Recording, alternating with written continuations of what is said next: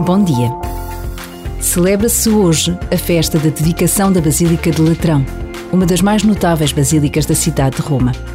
Construída pelo imperador Constantino como sede dos bispos de Roma. Esta festa celebrada em toda a Igreja Latina é um verdadeiro sinal de amor e unidade com o Papa. Por vezes, basta a pausa de um minuto para rezarmos pelo Papa Francisco.